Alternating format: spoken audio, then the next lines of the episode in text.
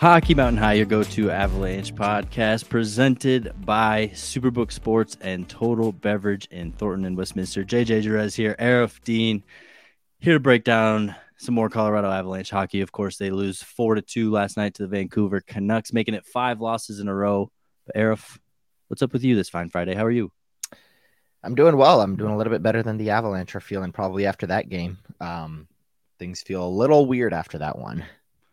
Yeah, yeah. Uh, I guess before we dive into it, let's. I, I kind of wanted to start today's conversation on your Georgiev slamming his stick across the crossbar after giving up that third goal. Right? I mean, it, it, it was in the second period, and that was kind of the moment for me when the game went from primary vision, putting all my attention on it, focusing in, trying to break it down to being more of a background noise. Right? Start to get ready for bed. You know, check social media because it just felt to me that that moment was a clear indicator that the game was over. That's just when you knew it. I mean, the, t- the team really feels like a, a, shell of what it once was because of both injury and free agency losses over the last year, what have you. But I don't think that's really the excuse anymore. And you're hearing that from the guys, you're hearing that from Jared Bednar. And I'm just starting to see a team that's showing, I guess, a lot of bad signs and, and red flags, even. Yeah, there's a little bit of that going on. Uh, this is something that we talked about with Peter over the last week. And honestly, at this point, I can't even remember if this is a Peter conversation on the podcast or off of it because we spend way too much time together in that press box. But uh, it was something along the lines of like, you know, the Arizona loss is one thing, the LA loss is one thing. You know, Toronto was the better team. Uh, Vegas was a winnable game. You know, like you and I talked about the other day, they started showing signs of we're getting there. We can do this. Uh, we're about to go over the hump but then I think Peter ended it with if they lose the game in Vancouver, that's when it's an issue. And it's not just that they lost the game in Vancouver, it's once again how they lost the game in Vancouver. Just like the LA game, they blow a two goal lead and they come away with zero points. In the LA game, they at least had one. Um, but this is a Vancouver Canucks team. If you remember practice a couple days ago, I mentioned how they're they themselves are unraveling. They're like reeling. Uh, Bruce Boudreau came out a couple days ago and had some really telling comments about the team, as he's been doing all year long. Yeah, well, I mean, management started it. They've been kind of going at him. What the hell is he supposed to do? But he said something along the lines of like, you know, I want people to block shots. I want to win every night. Uh, it seems like as soon as we face adversity, we can't get out of it, which sounds a little bit like the Avalanche right now. Uh, a whole bunch of things like that to the point where if you're interested in listening to this Bruce Boudreau conversation, the smart thing to do would be to go to the VancouverCanucks.com website, pull up their TV section, click on the post game press conference for Bruce Boudreau from Tuesday. Well, here's the problem it's not uploaded. The PR team didn't even upload it from how bad the comments sounded from a PR standpoint. So that's the team that the Avalanche went up against. And what they do just put technical difficulty. They they just didn't put it up. They didn't put it up. Here is a player. Here is another player. And oh, did the coach speak co- post game? I guess he didn't. um, so that's the team that the Avalanche lost that game to. That's the team that the Avalanche had a two to nothing lead on, and you're like, oh, mm-hmm. good, this is a bad team that you're taking advantage of. And then suddenly one goal, two goal, three goals. Georgie slaps slams his stick the Avalanche end up with only 32 shots when it was just like for a very long time there was barely nothing going on. Um, it's the way they lost that game mixed in with the fact, like I said, you know, with the conversation with Peter, that they lost that game in general is what makes it like double bad right now. Yeah, I mean, uh, with the losing streak along with it too, and it, it, seems to be a lot of the same stuff going on right now, and, and just Avalanche unable to figure it out. You know, we were at practice the other day, like you mentioned, and there there was a good vibe. It felt like with the players and and practice. It looked like they had a good, hardworking, high tempo practice, and ended it with some good camaraderie and some fun, and, and even a conversation, a huddle called by MacKinnon, right?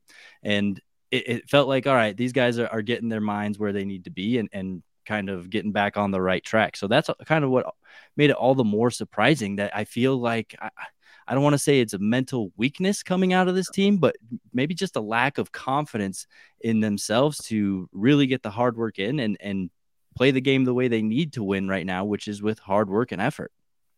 Yeah, I mean, look, the effort thing that's a word that I don't like use it. And I, I accidentally used it at a press conference the other day and Jared like right away. He didn't come at me, but it was kind of like like that's that's not the word you want to use because they are trying. Uh right now it's a couple things for me. It's fatigue and it's a feeling. So fatigue is real.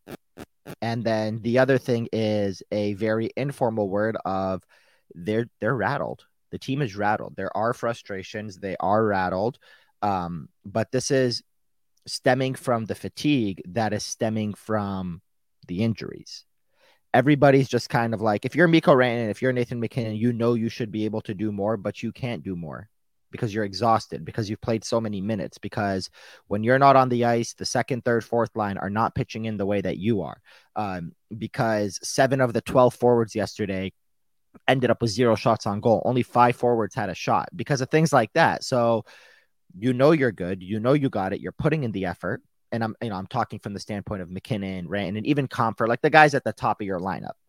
You know you're good, you know you can do it, you're putting in the effort, but you're playing so many minutes that you're exhausted. On top of the playing so many minutes, you're trying to do more than you should. Uh, whether you're going to say it publicly or not, uh, which you're never going to say it publicly because you're a very good, well bonded locker room you don't really have faith that the other lines are going to pitch in the way you do. So when you're on the ice, you feel like you need to do even more. And everything's just kind of leading to this. Um, and you know, we saw Nathan MacKinnon at practice the other day kind of call the team in and try to reel them in a little bit. Let's have a conversation. Let's settle things down. We've seen Jared Bednar do that. Neither of those worked recently. Um, is it time for a full meltdown panic? Like I wrote in my story yesterday, is it time for a full meltdown panic? No, but it's probably time to panic just a little bit to be like, okay, what's really going on here? Because these injuries started, these issues started with injuries, but it's well beyond that now. It's the fatigue, it's all the other things that it's leading to that's causing the team to kind of go into this rut right now. Yeah, I mean, it, it's kind of a, a lot of factors going into them simply just not playing good hockey, right? I mean, getting outshot the way they did last night, and um, you know their inability to suppress shots, I think, is something else, and and even just their inability to score goals. So we know we know Alexandar Georgiev well enough to know that him slamming his stick against the crossbar is just a frustration of giving up three goals that quickly. Um, he feels like there's always something he could do as a goaltender, and he maybe felt that he needed to step up. But uh, I don't see that slamming of the stick being in frustration of his teammates, albeit I think there might be a little hint somewhere in the back of his brain saying, Man, I really wish we could score more goals because goals are really the issue right now and their inability to, to achieve them. Um, but uh, Alexandar Georgiev purely slamming that stick at himself. Yeah, 100%. Look, this is this is the big thing that is going on right now that I need I I want to do my best to make to make this clear because you and I are the ones that have spent all season talking about Georgie and his personality and the kind of person he is. Georgie's not slamming his stick like you said, you know, he he wishes the team would score more goals, but that's not what he's slamming his stick about.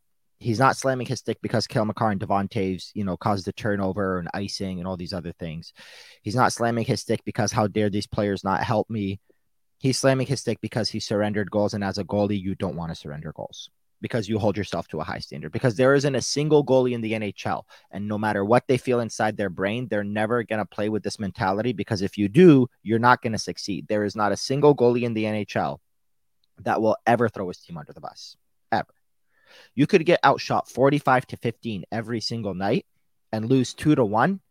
And if you ask the starting goalie, he's going to say, I could have made a second save and we'd be in overtime and it's a coin flip. That's the way that goalies operate.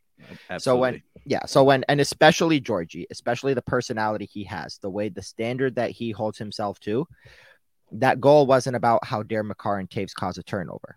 That goal was how dare I not bail them out after that turnover that's the way it goes and that's the way that that guy operates so the frustrations have set in and that was a very clear sign of it uh, but the biggest thing is this team right now look let's include georgie in the conversation that i just had earlier he has started 10 straight games five of them since the christmas holiday and i know i know peter the other day he was trying to argue that it's really five days and then a break and it's like the break was three days. This isn't the All Star break or the bye week where you get 10, 11, 12 days or an Olympic break. Having a or even Friday, a COVID break. Yeah, exactly. Having a Friday, Saturday, Sunday off is not a big break. That's a very normal thing in the schedule. Uh, that's a very normal pause in the schedule, I should say. So he has played 10 straight, but five of them have come since the holiday break. The very first practice coming out of that holiday break after the or sorry, the very first practice before the the the, the holiday break, before the Arizona game, we kept asking Jared about you know, Frankie and when he's going to play. And then after the holiday break, after the Arizona game, we learned that Frankie was actually injured pre holiday break during the winning streak. So that was six games into this 10 game stretch of Georgie starting every single game. And after game six, which was the Arizona game, we asked Jared if there was a chance that Jonas was going to play. And he said, we're going to kind of, you know, we're, we're going to ride Georgie as long as he's going hot, which obviously that's kind of settled now. And if we feel that there's any signs of fatigue, we'll go to the other guy. Well, this should tell you all you need to know about the other guy that they're playing Georgie 10 straight games. Because Georgie does need a break.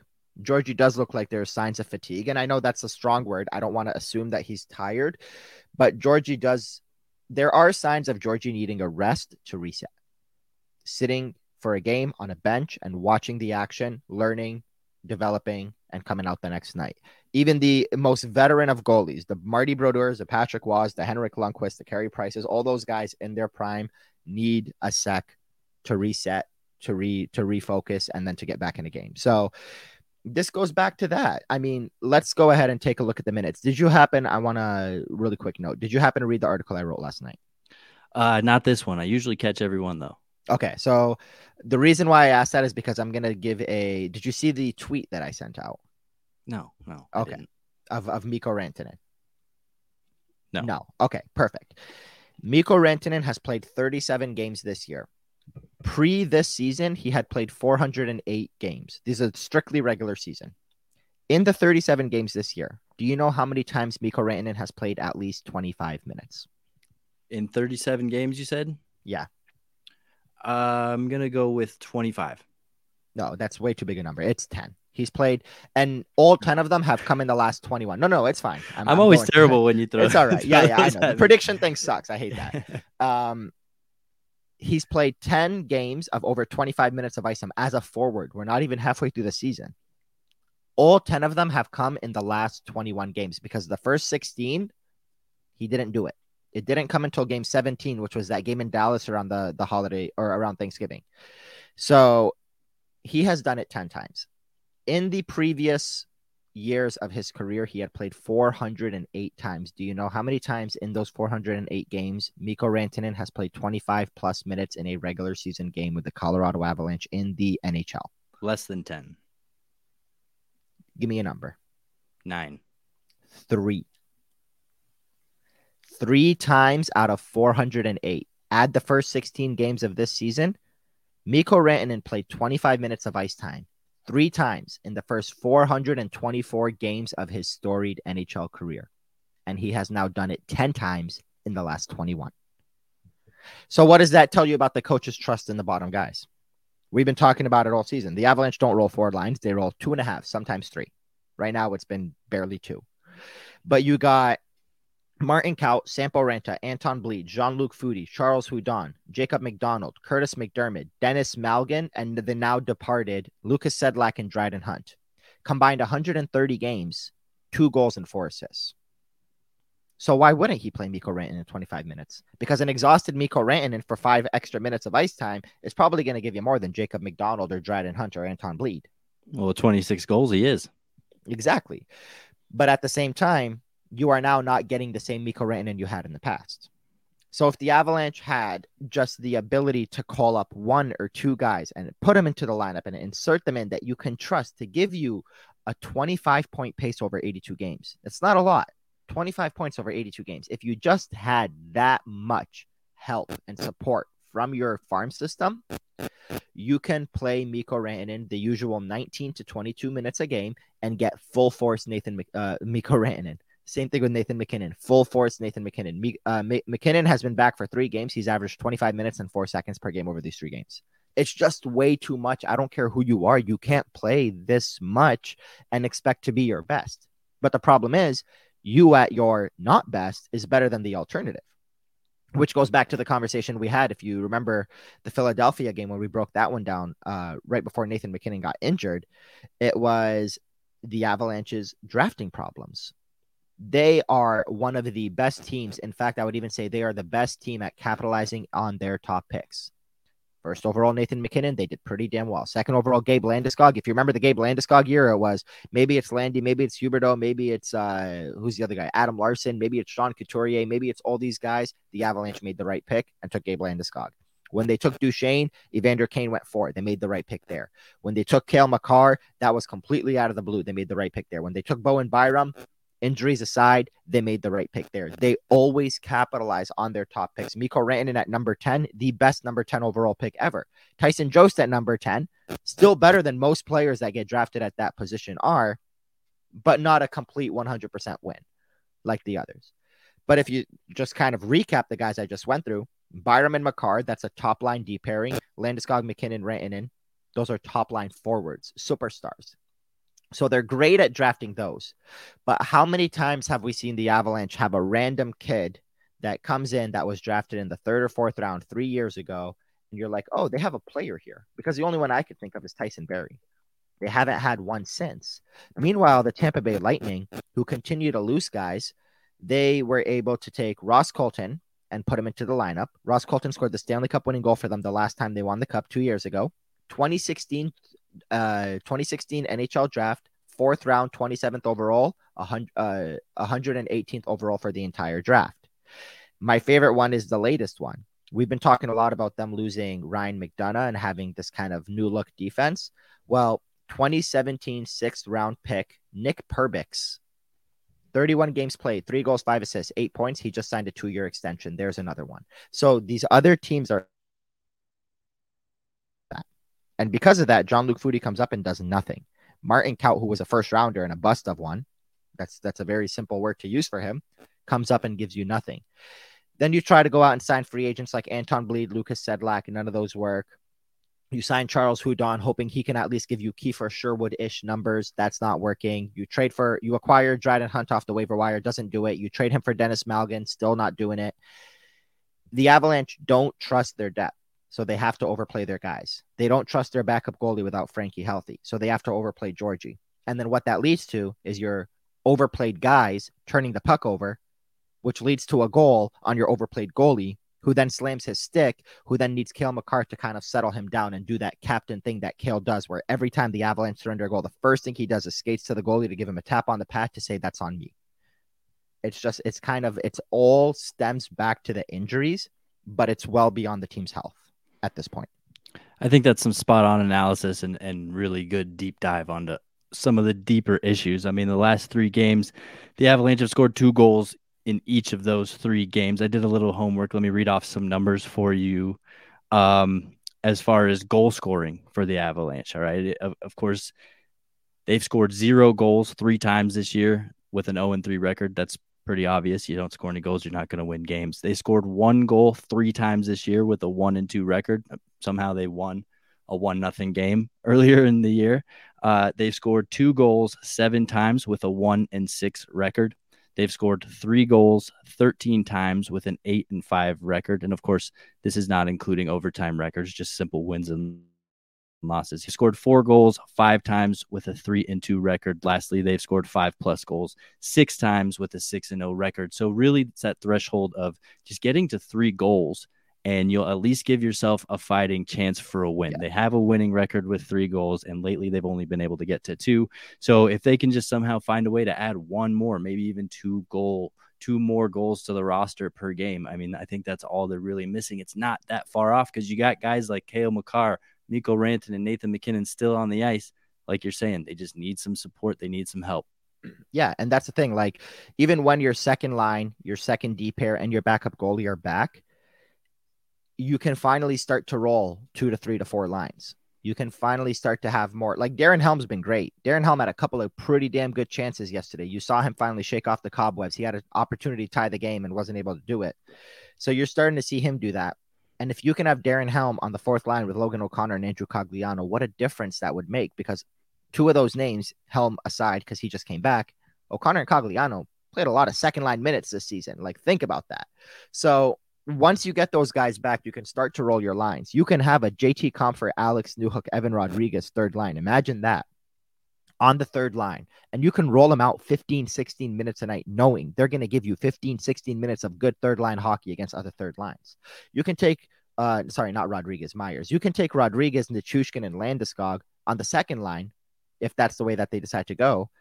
And you can have those three guys go out against other second lines playing 18 to 20 minutes and do pretty damn well. Then you can have Mikko Rantanen, Artturi Lehkonen, and, Kil- and um, Nathan MacKinnon go out there and do their top line thing against other top lines without being overplayed. Artturi Lehkonen's a big one, by the way. This is a guy that before this season was playing 16 minutes a night. Now he's well over 21. JT Compher is well over 20 minutes of ice time per per uh, game right now. The second most in his career is in the 17 minutes, and that was in 18 19, a couple years ago, or a few years ago now. Last year, he averaged 16 minutes. Now he's averaging 20. So once everybody falls into place, you'll feel a lot better. The problem is right now, because of all of the issues that I just went over, when you look at the roster and you say, how is a team with Nathan MacKinnon, Cale Makar, Mikko Rantanen, Artturi Lehkonen, uh, Devon Toews, even, how is this team scoring two goals per game? It's not because those players are not good. It's because those players are not at their best right now because they're being overplayed. Yeah, no, I think I think that's really good. I can't argue with that at all. Let's take a second to acknowledge Total Beverage since I've got nothing left for you in that conversation. Everybody knows Total Beverage in Westminster and Thornton, right? Sure, Total Beverage has an incredible selection of beer, wine, and spirits, but did you know they deliver? Did you know they have curbside pickup available? And did you know they do online wine education classes? If not, it's time to get to know Total Beverage again. Stop by on 104th in Thornton or on Sheridan in Westminster and see for yourself. Or you can always find weekly deals, events, and even drink recipes online at totalbev.com. Total Beverage, everything you need and more. Aarif, I I mean it's obvious that I feel like you hit the nail on the head, and I feel like uh, you aren't going to fully agree with what I'm about to say, but how much of this current slide do you want to point the finger at coach Jared Bednar, right? Obviously, he's a great coach, but part of me feels like perhaps there's a, a, little bit of his message that's starting to fade, right? You've got the first period thing going on. Um, you've got kind of seems like he's losing them at stretches in the second period or, you know, at a certain window of the game, just they're not playing according to his style. And sometimes it feels like he's just pointing the finger at the players. And again, I, I commented I on some red flags and some bad signs, and, and I'm just trying to find some for conversation. Not that I necessarily yeah. feel Jared Bednar needs to be on the hot seat, but I think it's a conversation that needs to be at least looked at. I'm not there yet. And it's simply because before these five games, the Avalanche were 19, 11, and 2 on pace for 100 points. How many times before this five game losing streak did you and I come on this podcast and applaud Jared Bednar? I'll give you a hint. It's a very low number. So when Jared Bednar has this injury riddled lineup and wins all these damn games and gets the most out of his players, we credit the players. But when he has a half injured lineup and they lose, now it's on the coach. I can't. That's that's my biggest thing. Nobody ever, and this is what I hate about like Twitter Twitter is a very small minuscule percentage of fans that exist in this world. Hockey fans, Avalanche fans, other team fans, whatever. But every time the Avalanche go on a winning streak, we're so quick to Mikko Rantanen is fucking crushing it, carrying the team on his back. You go, King. You go. 26 goals. Cale Makar just broke the 200 point record for NHL defenseman. What a beauty. Georgie, this new goalie comes in playing with a half injured lineup, JT Compher, Cogliano, and O'Connor are second line. You go, Georgie. You're the one running the show. You're the reason why they're winning. And then as soon as they start losing, the coach lost the room. He doesn't know what he's doing. They're not listening to his message. He's throwing his person. I, I like that bothers me to my core that this keeps happening. It's not just with him, it's with other teams. Mike Sullivan, how many times have Penguin fans tried to shit in his cereal over the last seven years, trying to get him fired? Jon Cooper, after the loss to Columbus, whoo, 2019 President Trophy winners, Vezina Trophy winner, uh, Hart Trophy winner, and, and Kucherov, all of these record breaking 62 win season, et cetera, et cetera, et cetera. You get swept in the first round by the Columbus Blue Jackets, who acquired Matt Duchene and, and uh, uh, Ryan Dzingel, and that was too much for you. Everybody wanted him gone. But then they went to three straight Stanley Cup finals and we're like, oh, that's not bad. But if the Tampa Lightning go on a little bit of a rut, we're going to be like, all right, Cooper's been here too long. Get him out of here. They've lost. They, they're not listening. Like I just that narrative just kills me. Like That's why I'm not there with Jared Bednar. We see what he does. We see the way he prepares. He hasn't thrown his players under the bus as much as he has challenged them, like he has in years past. Here's the difference. Last season, they went on a 21 and 1 stretch. So we heard him challenge his players twice in a two month stretch. When you lose five straight games, you're going to hear him challenge his players five times in a nine day stretch. That's the difference. It's it's the the idea of Jared Bednar losing this room, his message going stale. You can pull every single one of those players out of the locker room, connect them to a lie detector, and ask them that question, and they will say, No, he has not lost this room. And the lie detector will agree with it because there is absolutely not a single person in that room that feels that Bednar isn't doing his job. I think, you know, even during the wins, there was a part of Jared Bednar still not liking the first periods here and there, or just not liking the starts, right? The classic Jared Bednar quote. Um, and I'm with you. I think the the Avalanche players are absolutely still on board with his message, absolutely still like him as a coach. But I think maybe there's a time where a coach has to kind of look at himself and say, "All right, like, eh, they're they're not coming out for the first periods. There are stretches where I'm kind yeah. of losing them. What can I do differently to kind of get this out of my players?" That because, is a conversation I am willing to have. Yes. Yeah, because you know, obviously, there's the motivating coach versus the players coach, and we know which of the two Jared Bednar really falls under. I think there needs to be a little aspect of emotion. I mean, I'm not behind the closed doors. Maybe there's a lot of things I'm missing that uh, fall more in line with this, but the Jared Bednar I know isn't going to kick a trash can at any time in his career, right? But and I'm not asking him to, but there needs to be a little bit of fire. There needs to be a little bit of intensity. I mean, look at Craig Berube. What was it? Just a month ago when he came out and finally said, you know, Jordan Binnington needs to worry about stopping the puck. Yeah. And what yeah. did Jordan Binnington do? He kind of stopped being such a jackass and kind of focused a little bit more on just playing.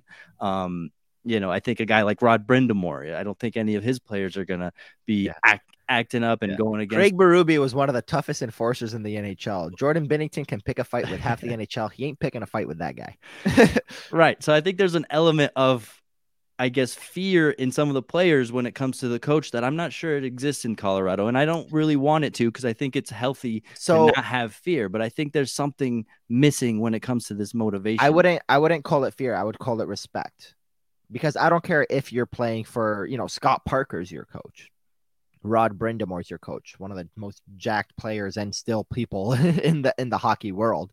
Uh, Craig Berube's your coach. If you don't respect that person, that fear that you speak of will not exist. You have that fear because you respect them. And it's the same exact thing with Jared Bednar. Jared Bednar is not a little Weasley dude that the players can walk all over. There isn't a single player in that locker room that can walk over Jared Bednar without him putting them in his place. So I think that the fear thing is connected to respect, which every guy in that locker room respects him. The conversation that I'm willing to have is exactly what you just said. Jared Bednar, look, I just said it a minute ago. Even the best of best of goalies need a game, need a day to reset, to sit back and say, I'm not doing things right. How do I get better? Sidney Crosby is a lunatic of a hockey player. The reason why he's so good is because as soon as you find out he's not good at something, then as soon as you find out he's not good at something, when he started his career, he was a 45%, you know, face off success. Like, face, I'm struggling with that. He won 45% of his face offs the, the early years of his career. He spent the entire summer practicing how to take draws. Now he's one of the best in the NHL. Everybody talked about Sidney Crosby can win the Art Ross Trophy year over year, but he'll never win a Rocket Richard Trophy. Came out the very next year and won the Rocket Richard Trophy because he spent the entire summer focusing on his shot, finding ways to think and have a shoot first mentality, and he did that. These are what penalty killing. Sidney Crosby's now a penalty killer. Like these are the things that the best players do that makes them better. And Jared Bednar and the coaches around the world are the very same way. Soon as something starts to go stale, soon as you feel like you're figured out, which I don't think it's a figured out thing, you know, uh, per se, it's more of a things just aren't working out. You got to find a way to change. You got to find a way to adjust. What did we say for years? Jared kept losing the coaching battle to Pete DeBoer. What did he do last year? He won every single freaking coaching battle, including one against Craig Berube that looked like it was slipping just a little bit, including one against Jon Cooper that won two consecutive Stanley Cups, one of the more respected coaches in the NHL. So now he has to find a way to challenge himself to be better. And you better believe he's doing that. Jared Bednar is not sitting in his office going, what, what, what more can I do? Charles Hudon just won't score for me. Like he's not thinking that. he's thinking to himself, it is my job, just like Georgie was thinking to himself, it is my job to bail out Cale Makar and Devon Toews when they turn over the puck. Bednar is thinking to himself, it is my job to get these AHLers to score in the NHL. But Jared, the NHL EA Sports uh, 23 version of them is a 62 overall. I don't care. It is my job to get them to score in the NHL, and I'm not doing that right now. So I'm going to look at myself first. I'm going to look in the mirror first to fix it. That's what champions do. Jared Bednar's a champion. And I think there's an element of leadership missing, right? I mean, Gabe Landeskog's a big piece of that locker room. We saw, like we talked about, Nathan MacKinnon bringing in the team for a huddle. Usually that'd be Gabe Landeskog. So maybe there's just a different energy, a different type of message getting relayed to the players, and it's just uh, it's just not working. I'm not saying it's right or wrong, but it's just currently not working. Maybe they just need to loosen up. You know, Gabe Landeskog's a loose guy. He's fun, he can be. He can be prickly t- sometimes too, right? So I think uh, maybe you're just missing that element of knowing which buttons to push right now with uh, with a guy like Gabe Landeskog not being in the dressing room, and and that's something that Nathan MacKinnon's trying to figure out as a leader. Uh, Jared Bednar's trying to figure out as a coach because you know he usually has Gabe Landeskog by his side. So um, I think some guys are, are, trying to fill fill some voids when it comes to this leadership style uh, idea, and that they're just navigating their way. Yeah, and and and you're never going to replace what Gabe Landeskog brings to this lineup. But Cale Makar, Nathan MacKinnon, look, they're they're doing they're doing all they can. Like, I I can't I can't stress enough that from a leadership standpoint, production standpoint, there is more to give, but also they're going to be like, "What the fuck, dude? We're playing 28 minutes. I'm exhausted." Like it's it's it's again, it goes in circles. Cale Makar should be better, but Cale Makar's playing too many minutes. But he's better if he plays fewer minutes. But there's nobody else to pick up those minutes, and you just go round and round and round until Josh Manson and Bo Byram are healthy. And Cale Makar has kind of like that Joe Sakic energy, where his leadership is, "This is how you do it on the ice. I'm going to show you how to how to play the game the right way. Not so much rah rah." You know, let's get ready to go for this first period, boys. Listen to me, I'm Cale Makar, because you know it, it, would kind of kind of come off awkward from him. I feel like yeah. so. Um, you know, it, it's all kind of just just uh, uh, missing the missing the guys in the dressing room that that fit certain pieces. Right. I'm all about people fulfilling their avatar. Like, what are their strengths? What what do you do well, and go do that and they just kind of seem to be missing and, a, a, real yeah. motivator. Yeah, no, one hundred percent. And and and this is not taking like a shot at you for ha- for having this conversation, but if you think about the fact that whenever we like here here's what we do in, in, in the hockey world just like the coach thing that i just talked about you know when the players when the team is winning it's on the players when the team is losing it's on the coach when do we ever talk about the relationship in the locker room and break it down minuscule object by minuscule object when they're winning. We don't. Oh, that's a good group. That's a good group in the room.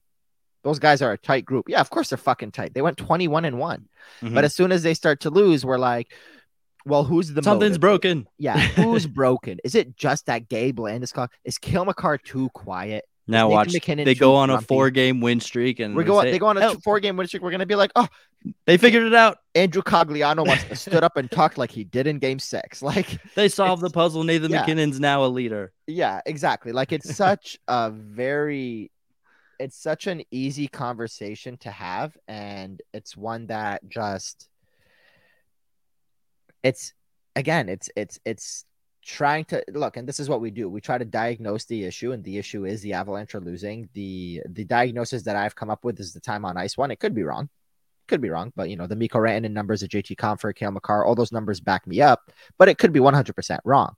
But this is always one of the things we turn to. Well who's the leader in the room? Has the coach his message gone dry? Has this has that? Is the goalie uh you know blaming his players? Is the goalie in over his head? Like these are all things that you know if you blink and wake up tomorrow and like there was a special potion given to you all the injured guys and they're all inserted into the lineup at their full force not rusty and the avalanche roll out six straight wins we're gonna be like remember that podcast on january 6th yeah let's let's not speak of that like it's it's that easy for things to change and i'm not saying things are to change that easy i 100% started with this with yes it's time to panic because we don't know when these guys are to be back we know Rodrigues and Nichushkin, or was it Manson? Someone's on the trip. A couple of these guys are on the trip. We don't know if they're going to be back soon. If they come back against Edmonton, that would be great. If not, then it's another game where you got to hope you find a way to get to three goals. Yeah, I mean, we have to fill 30 to 40 minutes of podcast here, if we can't just say, ah, they've been playing like shit. know, We're out of here. Um, but you know, you you kind of diagnosed it as the time on ice for a lot of the guys. I'm kind of diagnosing it as either uh, just losing focus or not having that energy for certain parts of the game, not being able to play that full 60. So, um, yeah, you got to find reasons for that somewhere, somehow. Um, and I guess, but but you're no, you're spot on. I mean, we we we're we're supposed to overreact here. That's Yeah. that's what we do. Yeah, but we just don't want to be radio personalities that are gonna give you all the hot takeries of, of of every day and every game. We're not we're not covering the Broncos here, so we'll keep it a little bit more level headed, and I think that we've done a good job of that. Hey, thanks. Um, last conversation, of course, the All Star Game. I guess starters, All Star Game locks, shoe ins are were announced yesterday, and Cale Makar chosen over Mikko Rantanen seemed to have caused some controversy on Twitter. I wanted to get your opinion, and I wanted to get your opinion from a very non-biased, non-story, non-TMZ, very statistical and by the numbers opinion. Who really deserves to be in the first naming of the All Star group, Cale Makar or Mikko Rantanen? If you were going strictly based off of the numbers, it's Mikko Rantanen because the only player in the Central Division with more points than him is Jason Robertson. And Jason Robertson has seven points more than him, has played three more games than him. Um, the problem is it's just not that easy because there are two things that the NHL has to keep in mind when they're picking these players. These are the rules they've created. I'm telling you the rules are right or wrong, or my opinion on if they should be a rule or not. I'm just telling you based off how they have to make these decisions. The first one is you got to get a player from every team. So, would you want to take both Randon and Makar? Probably. Would you want to take Jason Robertson and I don't know uh, Roope Hintz? Probably. But because you got to take a player from every team, you you just can't do that. You have to let the fan vote do its thing. The second thing is is positions. If the best player on the Dallas Stars that deserves to go is a forward, and the best player on the Colorado Avalanche that deserves to go is a forward, and the best player on the Wild that deserves to go is Kirill Kaprizov, who has one fewer point in Rantanen, is a forward. The best player on the Nashville Predators is Phillips Brady, a forward. Uh, the best player on all these teams is a forward, and then you get to the Winnipeg Jets, and you're like, yeah, Josh Morrissey deserves to go. Well, here's the problem: you got seven forwards, one defenseman, and no goalie. so that's what's going to happen. If you can only take one player from a team, would you rather take Mikko Rantanen and some defenseman from Nashville that doesn't deserve to be there? And Nashville's a bad example because they have Roman Josi, but I'm just throwing a random team name. Uh, would you rather take Mikko Rantanen and some random defenseman from the Minnesota Wild that has proven nothing and has like 10 points? Or would you rather take Kirill Kaprizov and the better defenseman from from the Avalanche and Cale Makar? That's the issue. It goes back to the starting goalie, backup goalie thing. Remember that conversation we had in the summer? Would you rather have the Vasilevskiy with a backup like Hunter Miska, or would you rather have the Georgiev Kuemper duo goalie? The NHL All Star game always has to go for the Georgiev Kuemper. You can't take the best player from one team and that leaves you with a poor defenseman from the other team. You got to take, you got to level it out. And that's what ends up happening. I hear you. I also think, you know, and we heard it from John Tortorella. It's about the kids, right? Nobody really likes the All Star game that much. It's not something to be taken super seriously, especially considering the format that they're kind of pigeonholed yeah. into using. Um, so I think amongst kids, Cale Makar is a lot more impactful. He's a lot more influential, right? He has the kids' eye I think a lot more than Mikko Rantanen would. Not that Mikko yeah. Rantanen isn't liked, but Cale Makar is just the guy when it comes to kids that are 10 and under. So um, I think that has a big motive for it too. What's what's going to draw more interest? Who do the kids like? What's going to sell more children's jerseys? I would say is Cale Makar is the answer there. Not that Mikko Rantanen doesn't deserve it. Not that Nathan MacKinnon doesn't deserve to be in the All Star game, but um, I think it's just purely about marketing and and purely about you know pub- public relations. Yeah, and that's exactly what it is. So let's here, let's use this as another example of what I was just saying. The top five scoring in terms of points, defensemen in the NHL, and all of these guys are on pace for well over 70 points. Number one, Erik Karlsson. he's going to the All Star game. Dude, Erik Karlsson is on pace for 110 points in 39 games. Like, this isn't a small sample size. Uh, Karlsson, he's going to the All Star game. Josh Morrissey, he's going to the All Star game. Number three, Rasmus Dahlin, 39 points in 35 games. Well, we have to take Tage Thompson. Adam Fox, 39 points in 40 games. Well, we have to take Igor Shesterkin. Cale Makar, he's going to the All Star game. So Dahlin and Fox, they're they're dealing with the exact same thing that the Avalanche have with Mikko Rantanen. Uh, they should be there, but we only have to take one guy, and it should have been the goalie from the Rangers because there's no other goalie in the division that makes sense. And you know, same thing, and it just goes round and round. The Buffalo Sabres, how do you not take Tage Thompson? So Rasmus Dahlin has to wait for the fan vote. So it is a little bit different than when we grew up. When we grew up, it was here's the best players from this selection, and it didn't really have to be one from every team. Uh, we saw it happen last year with Nazem Kadri, and then the fan vote got him in. It's really hard to debate these selections because it is not, it is no longer what it used to be, where it's like the best players, the big stars get sent to the All Star game. It is now a picky, choosy, let's make the puzzle fit the best way possible. Yeah, and you know, behind closed doors, Nathan MacKinnon is fist pumping that he He's like, might yes. not have to go, right? I saw Tage Thompson's video of when his coaches told him about that he's going to the All Star game, and his reaction was totally like, Yeah. cool. cool. Can I get back to what I was doing now?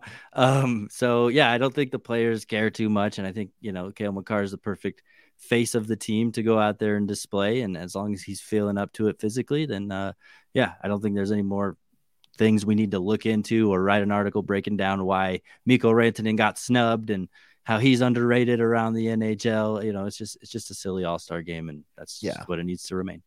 Yeah, I, I mean it's it's a fun conversation to have. The purpose of these, you know, PR and marketing events is to stir up some PR and marketing and get people to talk about it, and people are talking about it. Yep, indeed. All right. Well, I guess that's uh, all for our week of podcasting. We'll be back Sunday, of course, to break down the Edmonton Oilers game. Another eight o'clock start for us Saturday night. Should be, um, you know, another fun filled Saturday full of hockey from morning till night. So, um, yeah, I guess enjoy it and we'll see what happens in Edmonton. Another beatable team right now, but um, Avalanche are just as beatable. Yeah, let's let's see how it goes, and let's see how they do against Edmonton. Alrighty. So if you made it this far in the podcast, bless that pretty little heart of yours. Let's play some music and let's make hockey for everyone. There we go. Yeah.